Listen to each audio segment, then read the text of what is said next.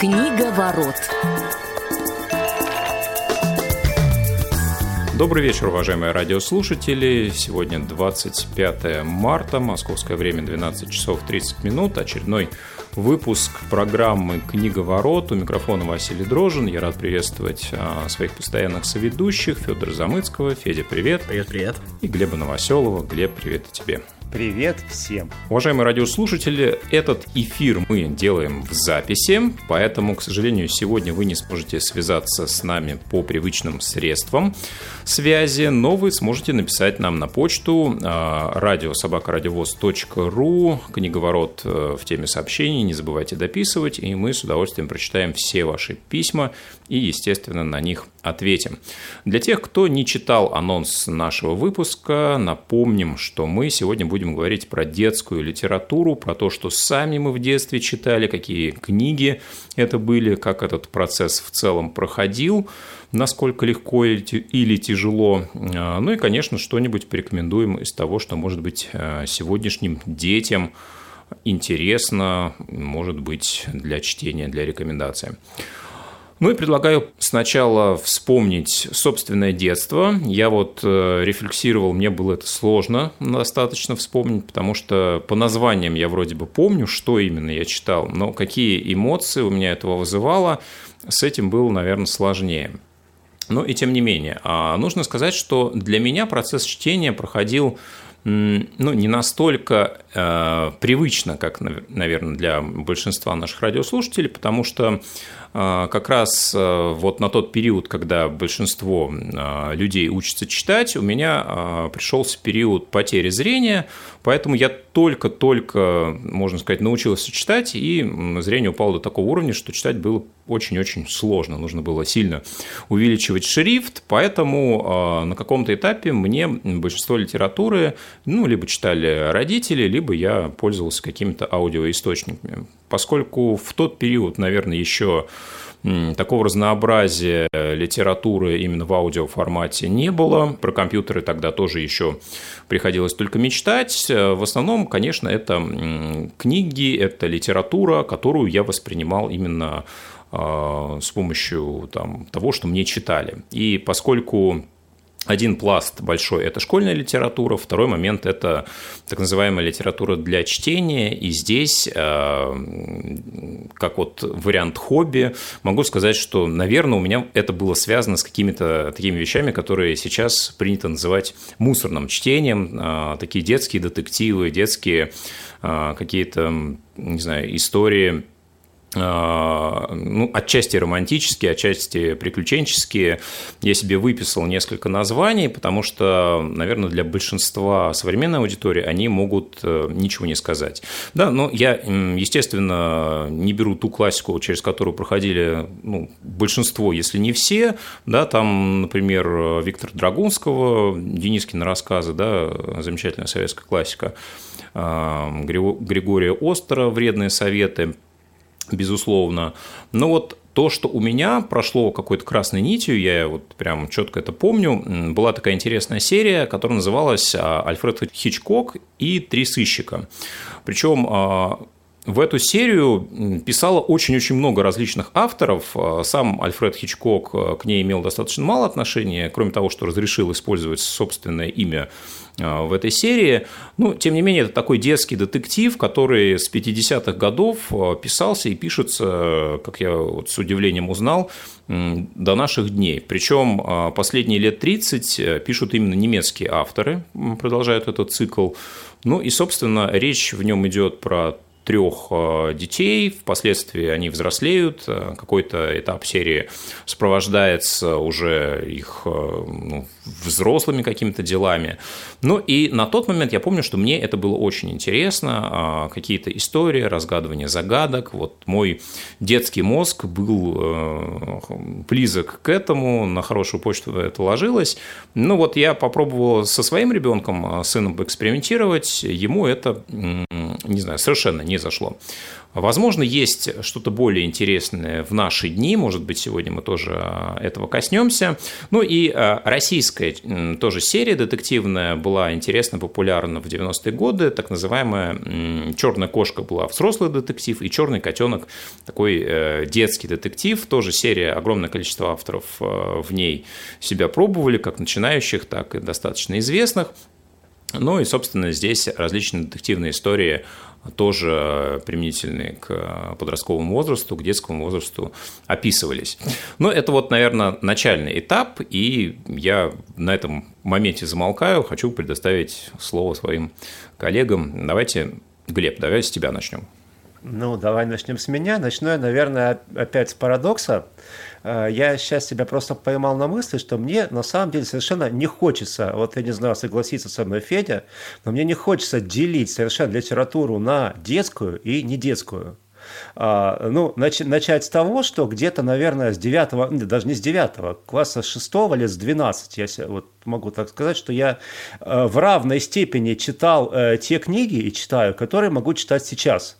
То есть я и тогда читал книги, которые можно назвать вполне детскими, то есть книги о детях, о приключениях и так далее, и те книги, которые можно назвать а, вполне взрослыми. И мне кажется, что вот если человек а, а, в принципе читает и как бы любит это дело, то с определенного момента ему совершенно не важно, там детская эта книжка или не детская.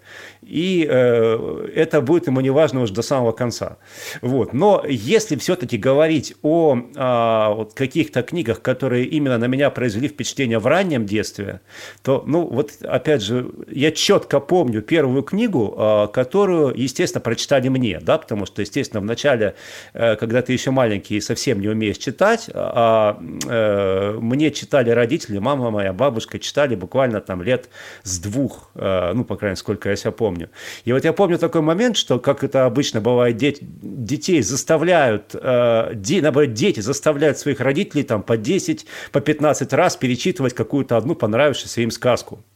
И вот я точно помню, что была какая-то такая сказка, причем я совершенно не помню, что это за сказка, но а, вот я а, помню, что с этой сказкой я достал свою маму. Говорил, прочитай мне ее еще раз, еще раз, еще раз. Ну, года три мне тогда, наверное, было. И, наконец, я ее настолько достал, что она сказала, слушай, давайте все-таки прочитаю какую-нибудь другую книжку. Я сказал, нет, вот читай эту сказку. Он говорит, хорошо, а, если а, тебе не понравится, а, нет, вот, если тебе, да, да, да, если тебе не понравится, то, э, значит, э, мы бросим. Но все-таки давай попробуем почитать. И она начала мне читать книжку, которая называлась «Волшебник изумрудного города». И э, я, разумеется, пропал на тот момент. Вот. Это что касается... Сейчас да, да, да. Вот. Ну, это особенная просто история, правда? Ну, я не знаю, мне кажется, вот у многих так было, да, и я думаю, что и родители могут сказать, что такое часто бывает с их детьми, и если вспомнить себя в детском возрасте, то что-то похожее. Вот, но а что касается более поздних воспоминаний, то есть, э, ну, могу сказать сразу, что мое детство пришлось еще, скажем так, на поздний Советский Союз, 80-е годы, э, ну, раннее детство я имею в виду, поэтому у меня, скажем так, перемешались э, те авторы, которые э, были в тренде тренде тогда, и, возможно, какие-то авторы, которые популярны до сих пор еще сейчас. То есть я, в принципе, читал там и того же Аркадия Гайдара, да, и считаю, что, допустим, книжка там та же Тимура и его команды до сих пор, что, это замечательная книжка. Вот. Э, я э, э, читал, допустим, несколько позже, на меня просто произвел колоссальное впечатление, кстати, до сих пор э, производит э, это впечатление такой писатель, как Владислав Крапивин. Я считаю, что Владислав Петрович это вообще один из самых, наверное, сильных детских писателей наших отечественных. Есть, например, у него такая... Ну, причем, опять же, детский – это очень условная э, фраза, потому что как раз-таки там это та история, когда книги могут читать и дети, и взрослые в них тоже могут что-то найти. А, вот. И, э, естественно, это была зарубежная литература, то есть, по-моему, пару передач назад я уже вспоминал, это и английские сказки, это всевозможные там Мэри Поппинс, э, Питер Пен, э, Карлсон и все прочее. То есть через все это я, конечно, прошел. Ну и если говорить вот о уже таком, подр... ну да не подростковом, а опять же среднем школьном возрасте, то есть книжка, которая на меня, наверное, произвела а, наибольшее впечатление, такое самое ярчайшее впечатление, наверное, сейчас я могу сказать, что до сих пор это одна из моих а, любимейших книг с детства, и, наверное, я даже готов ее перечитывать, это а, роман Вениамина Каверина «Два капитана». То есть я считаю, это тоже великолепнейший роман, который можно читать хоть в детском возрасте, хоть уже взрослым, и э, действительно получишь прекрасные эмоции. Но вот примерно то, что мне по этому поводу приходит в голову. Самое интересное, мы вот обычно по ходу там с Глебом немножко спорим, немножко задираем друг друга, но при всем при этом вот сейчас вот, ну я вот прям под каждым его словом могу подписаться, он прям э, говорил там, я не знаю, когда говорил про Крапивина, меня аж пробирал от радости, то, что кто-то вспомнил, ну не знаю, какие-то такие вот моменты прям попадает, когда Тимур и его команда, это тоже была одна из первых книжек. У меня на самом деле а, я сейчас вспоминаю, но мне действительно тоже достаточно рано начали читать. Я помню, как мне там читали сказки. А, не помню, хотел ли я, чтобы мне там прочитали по несколько раз одну сказку. Я вот за собой этого не помню. Вот у меня сейчас у сына есть вот такая вот история, да, он там по несколько раз одну и тоже там котенка Гафа, он там по несколько раз переслушивает каждый вечер, да. А вот у меня такого вроде бы не было. Ну, может быть, я просто не помню. Вот, э, первая такая серьезная книжка, которую мне прям прочитали, у меня мать с отцом читали по очереди. Мне и брату младшему. Это была книжка «Незнайка в солнечном городе». Это была такая зеленая книжка, я еще тогда немножечко видел, и с Незнайкой на обложке, в общем, она была, ну, как бы не очень толстая, но вот э, она была такая, не знаю, такая очень приключения, в общем, все вот это вот, мне тогда было, наверное, около там четырех с половиной, пяти лет, мне это очень сильно нравилось, а потом мне а, двоюродная сестра привезла магнитофон с аудиокнигами, и аудиокниг тогда, ну, как бы не сходишь в магазин, не купишь, и вот там мне привезла там а, набор, по-моему, из шести был кассет, и а, там были, значит, Чиполлино и Маленький принц, по-моему, если я не ошибаюсь. Может быть, что-то еще было, но, по-моему, только вот две вот эти вот книжки. По-моему, еще Карлсон там был, я тоже эту книжку помню. А, да, да, да, да, да, да, да, Карлсон. Ну, вот, да, вот так наборы шести кассет, да, Карлсон там все правильно был. Вот, значит, я вот их все переслушал. Это было такое нереальное удовольствие, то, что, оказывается, я могу не ждать там, когда а, папа или мама там смогут мне почитать, то, что я могу слушать сам, это, ну, это что-то для меня было такое просто открытие огромное. Вот, естественно, там книжек больше не было. Потом я начал искать какие-то... Э, слушал радио, там разные радиостанции, и когда была такая штука, как радиоспектакли. И я их слушал. А, я помню вот сейчас вот шелковую ленту Шерлока Холмса, да? Пеструю а, ленту. То есть вот какие-то Пестрая лента, да, пестрая лента, правильно ты говоришь. Вот, и все вот это вот помню, и вот каждый раз я знал то, что там в какой день будут а, эти аудиоспектакли, я там ну, садился, а приемник, вот если помните, там в старых квартирах а, приемники, они вот были, ну, на уровне, вот на уровне колена, они там вот были в, а, прикреплены, и оттуда вот вещали. Я вот, а, что у бабушки, там у себя дома, вот так вот там ложился практически на пол вот, и слушал. Вот, вот это вот, вот третья, это вот третья кнопка, 14 часов по московскому времени, да, вот это все. Да, да, да, да, да, да, да, да. Вот это, это, это было, конечно, потрясающе. Вот. Ну, а потом, конечно, пошел в школу, и у нас а, в школе была хорошая библиотека здесь, в Самаре. А, у нас было много книг по Брайлю, у нас были аудиокниги, вот уже тогда я в конце 90-х пошел, и я уже читал, читал. А первая книга, которую я прочитал, это была «Незнайка на Луне», то есть у меня вот все вокруг Незнайки. А, еще была в первом же классе, я прочитал такую книгу, как «Соленый пес». Я прочитал, перечитал по Брайлю Карлсона в первом классе, то есть все вот это вот я успел столько прочитать. Потом я, естественно, позже там бросил по Брайлю читать книжки, я уже слушал аудиокниги. Вот, еще одна вещь, которую я помню так вот э, из того, что я читал, ну или просил там родителей покупать эти книжки, чтобы они мне читали, а, я из того поколения, которое воспитано а, там на диснеевских мультиках в субботу утром, если вы такое помните, не знаю, вы, наверное, постарше было меня, дело, да. может быть, вам это было, было более было, безразлично. Да. Вот, ну вот там всякие утиные истории, Тимон и Пумба, Алладин, и вот, значит, я помню, что у меня было несколько книжек, а, «Русалочка» была, а, кстати, мне потом и «Русалочку» Андерсона прочитали, а, «Алладин» был, и вот они вот книжки были прям вот в стиле вот диснеевских мультиков, и там были, ну, они маленькие такие были, и вот мне оттуда еще читали, мне это особенно нравилось, но я не думаю, что там прям были а, сами супер э, сказки, сказки в этих брошюрах написаны, просто мне нравился сам факт, то, что вот а, в мультиках показывают, то, что я там слушаю в мультиках фактически, то, что это вот мне еще перечитывают, там, рассказывают, что делают герои. Ну, и вот еще одна книжка вспоминается, может быть, тоже, а, помните, если видели, была такая красивая книжка с картинками Белоснежка и Семь гномов, там была такая красивая, яркая Белоснежка, в общем, э, вот тоже вот из этих книжек. Вот, а если говорить э, про подростковый возраст, ну, там уже было очень много книг, и мне, если честно, прям вот э, что-то конкретное выделять достаточно тяжело, я уже там очень много слушал, читал. Наверное, вот в начальной школе еще мне, наверное, Марк Твен, конечно. А, ну, раз... Сойер, да, конечно же. Я, я готов подписаться, да, Марк Твен, разумеется. Том да, Сойер, безусловно. Да. Вот, ну как-то вот так вот да, могу, конечно, еще продолжать, потому что прям вот сейчас вот по ходу вспоминаю еще какие-то моменты, но ну вот рассказ э, Феди меня возвращает в детство, и я вспоминаю а, пластинки фирмы «Мелодия», да, которые выпускались сериями, и «Кузнечик Кузя», а, там, не знаю, «Аладдин», 12 месяцев, да, вот эти все сказки, конечно, это немножко, ну, другой все-таки жанр, да, может быть, это аудиоспектакль, это, ну, все-таки тоже книга, тоже литература, пусть в другом выражении. И действительно, это, ну, приучало к пусть к чтению, пусть э, не в буквальном смысле к чтению, да, но к восприятию литературы. А как они были сделаны шикарно, то есть там все, и аранжировки, и оркестровки, это вообще особая история. Это, кстати, это правда. Я еще, знаете, да, вспоминаю какой момент, я помню, когда я еще как бы учился в интернате, как раз с первого класса, нам очень много читали воспитатели книжек, я не знаю, вот сейчас вот дети читают а, книжки воспитателей, но это было такое замечательное, ты ждал вечера, чтобы тебя почитал воспитатель, мы их прямо уговаривали. И я помню все вот эти вот книжки, тоже, наверное, вспомните, «В стране невыученных уроков», «Приключения Васи Куролесова», вот все вот эти вот книжки тоже запомнились. Да, безусловно. Ну, смотрите, я предлагаю второй частью как раз поговорить, может быть, порекомендовать то, что мы сами читали в детстве, может быть, э, вспомнить что-то из э, последнего прочитанного, что может быть актуально именно для детского чтения.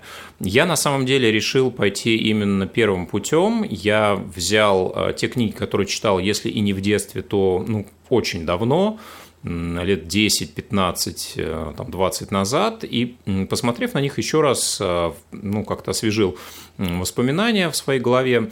Мне интересно, что, ну, как мы уже говорили и про Гарри Поттера, да, у некоторых книг есть э, несколько слоев, да, есть то, что воспринимается хорошо детьми, какие-то интересные истории, какие-то яркие сюжеты, но есть, может быть, какая-то моральная составляющая, еще какой-то контекст, который становится понятным уже, ну, чуть-чуть позднее, как правило. Вот а, у меня сегодня две книги, давайте, наверное, ну, по кругу пойдем, успеем две, успеем две. А, первая из них – это произведение, которое относится к ну, классическому советскому периоду, и, естественно, оно не лишено идеологической составляющей, как большинство ну, классической литературы а, того периода. А, автор Борис Раевский, книга называется «Только вперед».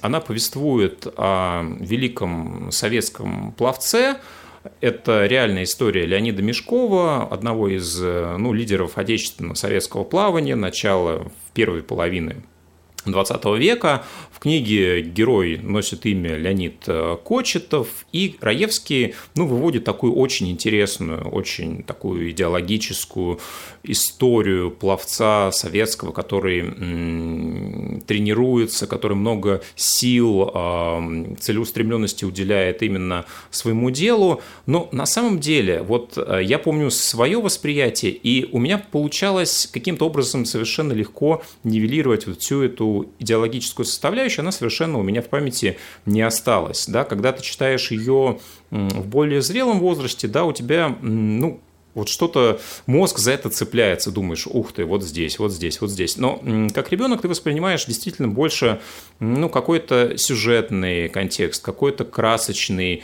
э, рисунок. И здесь э, те посылы, которые давались в книге, они очень интересные, они очень правильные, да, целеустремленность, упорство, э, там, не знаю, умение в очень тяжелой ситуации собраться, не сдаваться, да, э, в книге приводится период период э, Великой Отечественной войны, когда э, там главный герой участвовал в сражениях как боевой пловец и после был очень серьезно травмирован. Ну, мне кажется, это вполне интересно. Это сейчас, наверное, не в тренде. Книга написана около 70 лет назад.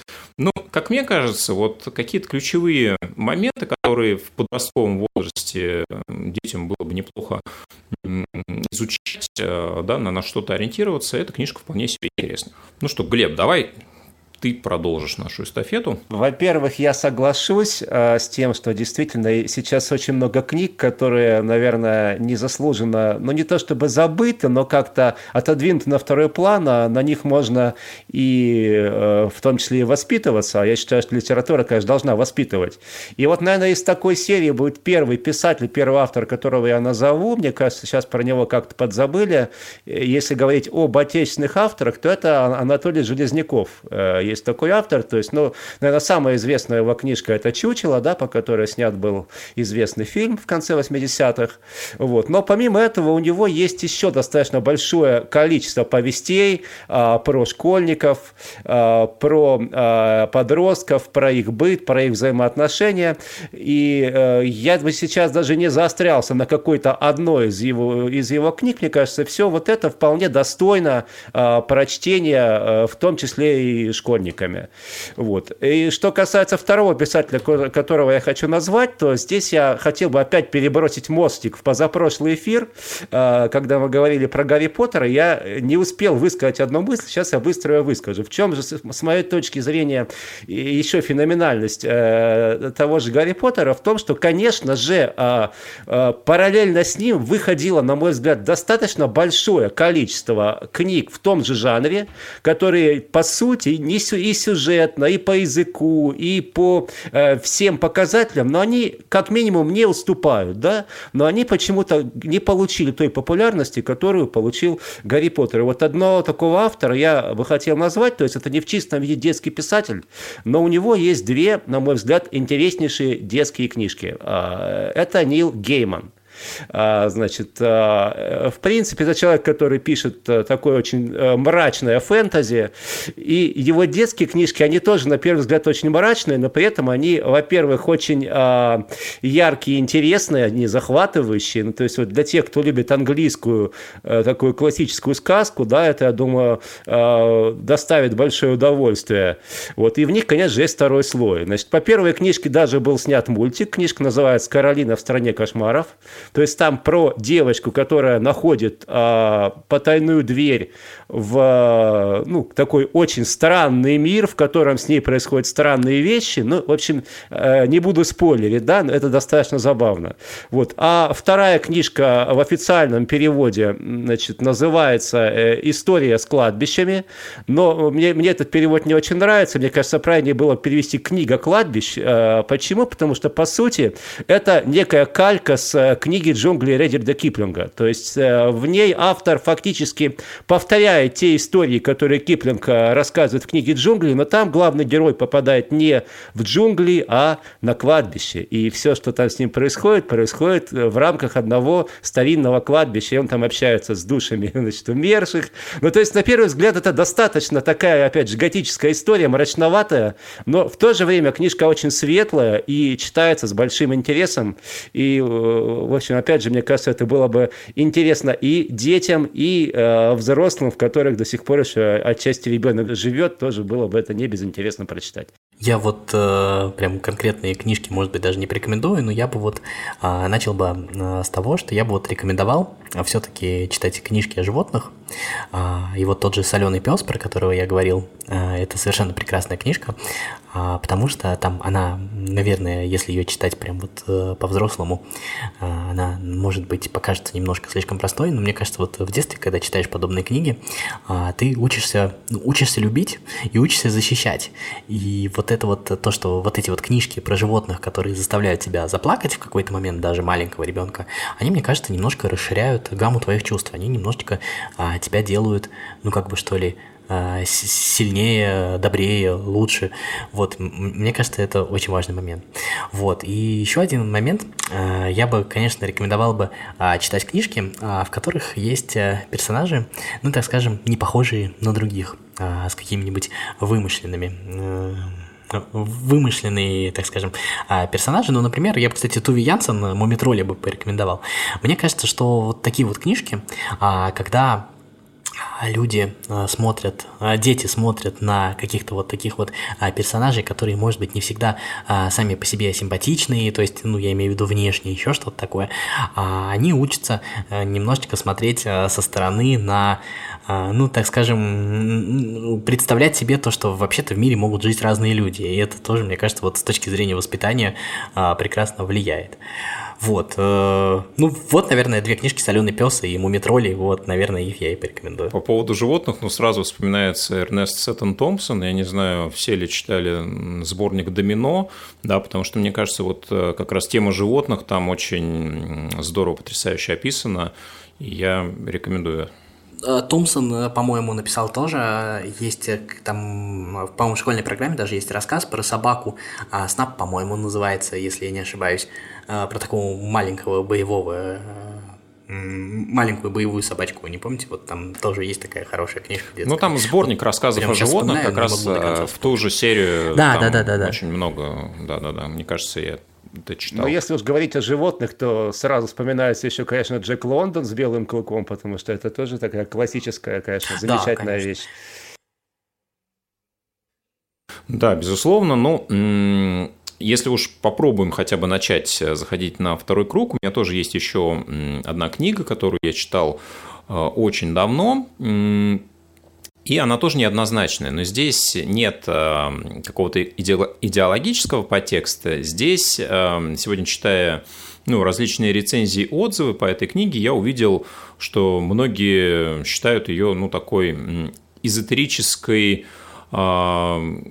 скажем так, вещью, которая для детей ну, никак не должна быть рекомендована, потому что ну, это некая пропаганда, некое сектанство. Но на самом деле а, книга очень интересная. Ее написали а, муж и жена Эстер и Джерри а, и книга называется «Сара. Путешествие ребенка в мир безграничной радости». А, смысл сводится к тому, что обычная девочка имеет э, стандартный для десятилетнего ребенка набор э, каких-то ситуаций, жизненных проблем, с которыми сталкиваются дети. И в определенный момент у нее появляется такой а, наставник в виде филина, который а, телепатическим образом, общаясь с ней, а, ну, передает определенные мысли, определенные идеи. И на самом деле, вот если не брать э, то, что это может быть основами каких-то а, там психологических учений, да, на которые ссылаются некоторые прочитавшие данную книгу, посыл это на самом деле очень правильный, да, то есть там самые ключевые принципы позитивного мышления, да, что там, не знаю, позитивное притягивает позитивное, да, когда мы сосредотачиваемся на хорошем, оно чаще случается, да, и здесь, вот как мне кажется, с психологической точки зрения, нам сложно вот подобрать какую-то литературу, которая вот дает э, такой правильный психологический посыл. Да, чаще всего мы обращаемся к этой теме уже осознанно, в более таком зрелом возрасте, когда сами накапливаем какие-то проблемы, какой-то собственный опыт. Но вот так подспудно, мне кажется, ребенка можно а, с этим знакомить. И вот как раз а, книга Сара «Путешествие ребенка в мир безграничной радости» может быть одним из таких способов. Единственное, то, что мне кажется, что надо вот прям вот еще раз повторить вот тот момент, что, а, пожалуйста, не заставляйте детей читать то, что им не нравится. Это срабатывает только в обратную сторону. Прям очень сильно. Потому что вот э, многие из моих друзей, знакомых э, ровным счетом бросили читать книги в каком-то смысле из-за а, того, что их очень сильно насильно заставляли многие вещи читать в школе, и из этого ничего хорошего не получилось. У меня так получилось то, что я вот подружился с литературой именно тогда, когда ну, мне нравилось, мне нравилось слушать книги, мне нравилось то, что мне читают, и меня никто не заставлял. И потом уже мне было проще. То есть, вот, если ребенок не воспринимает, то поменяйте. Можно для разнообразия попробовать запрещать читать. Ну, я не знаю, насколько это прям а, правильно. Кстати говоря, про детские книжки, еще бы я, кстати, порекомендовал. А, в целом, а, я бы, кстати, Хроники Нарнии да, не конечно, забывал бы. конечно. У нас лимит по времени. Про Поттера, говорим про Властелина колец и еще что-то, да. Но на самом деле это очень э, хорошее приключенческое э, приключенческий цикл книг, где очень много всяких вот э, таких вопросов в, каких, в каком-то смысле детских и в то же время а все, да. что я вот о том говорил, и любовь да, философский. И, и там есть вот те вещи, о которых мы говорили. И любовь к давай... животным. И отношение к не таким, как ты. То есть, да, давай давай вот автора все же назовем. Да, вдруг кто-то не знает автора. Вот сейчас узнает и пойдет читать сразу же. Так, э, пауза повисла. Э, видимо, я назову автора Клайв Стейплс Льюис. Ну что ж, друзья, читайте э, книги собственным примером. Действительно, заражайте собственных детей, в принципе, детей любовью к чтению. Это замечательный процесс. Читайте хорошие книги, дружите с книгами. Сегодня были с вами Федор Замыцкий, Глеб Новоселов, Василий Дрожин. Услышимся в следующий четверг. Всем счастливо. Книга ворот.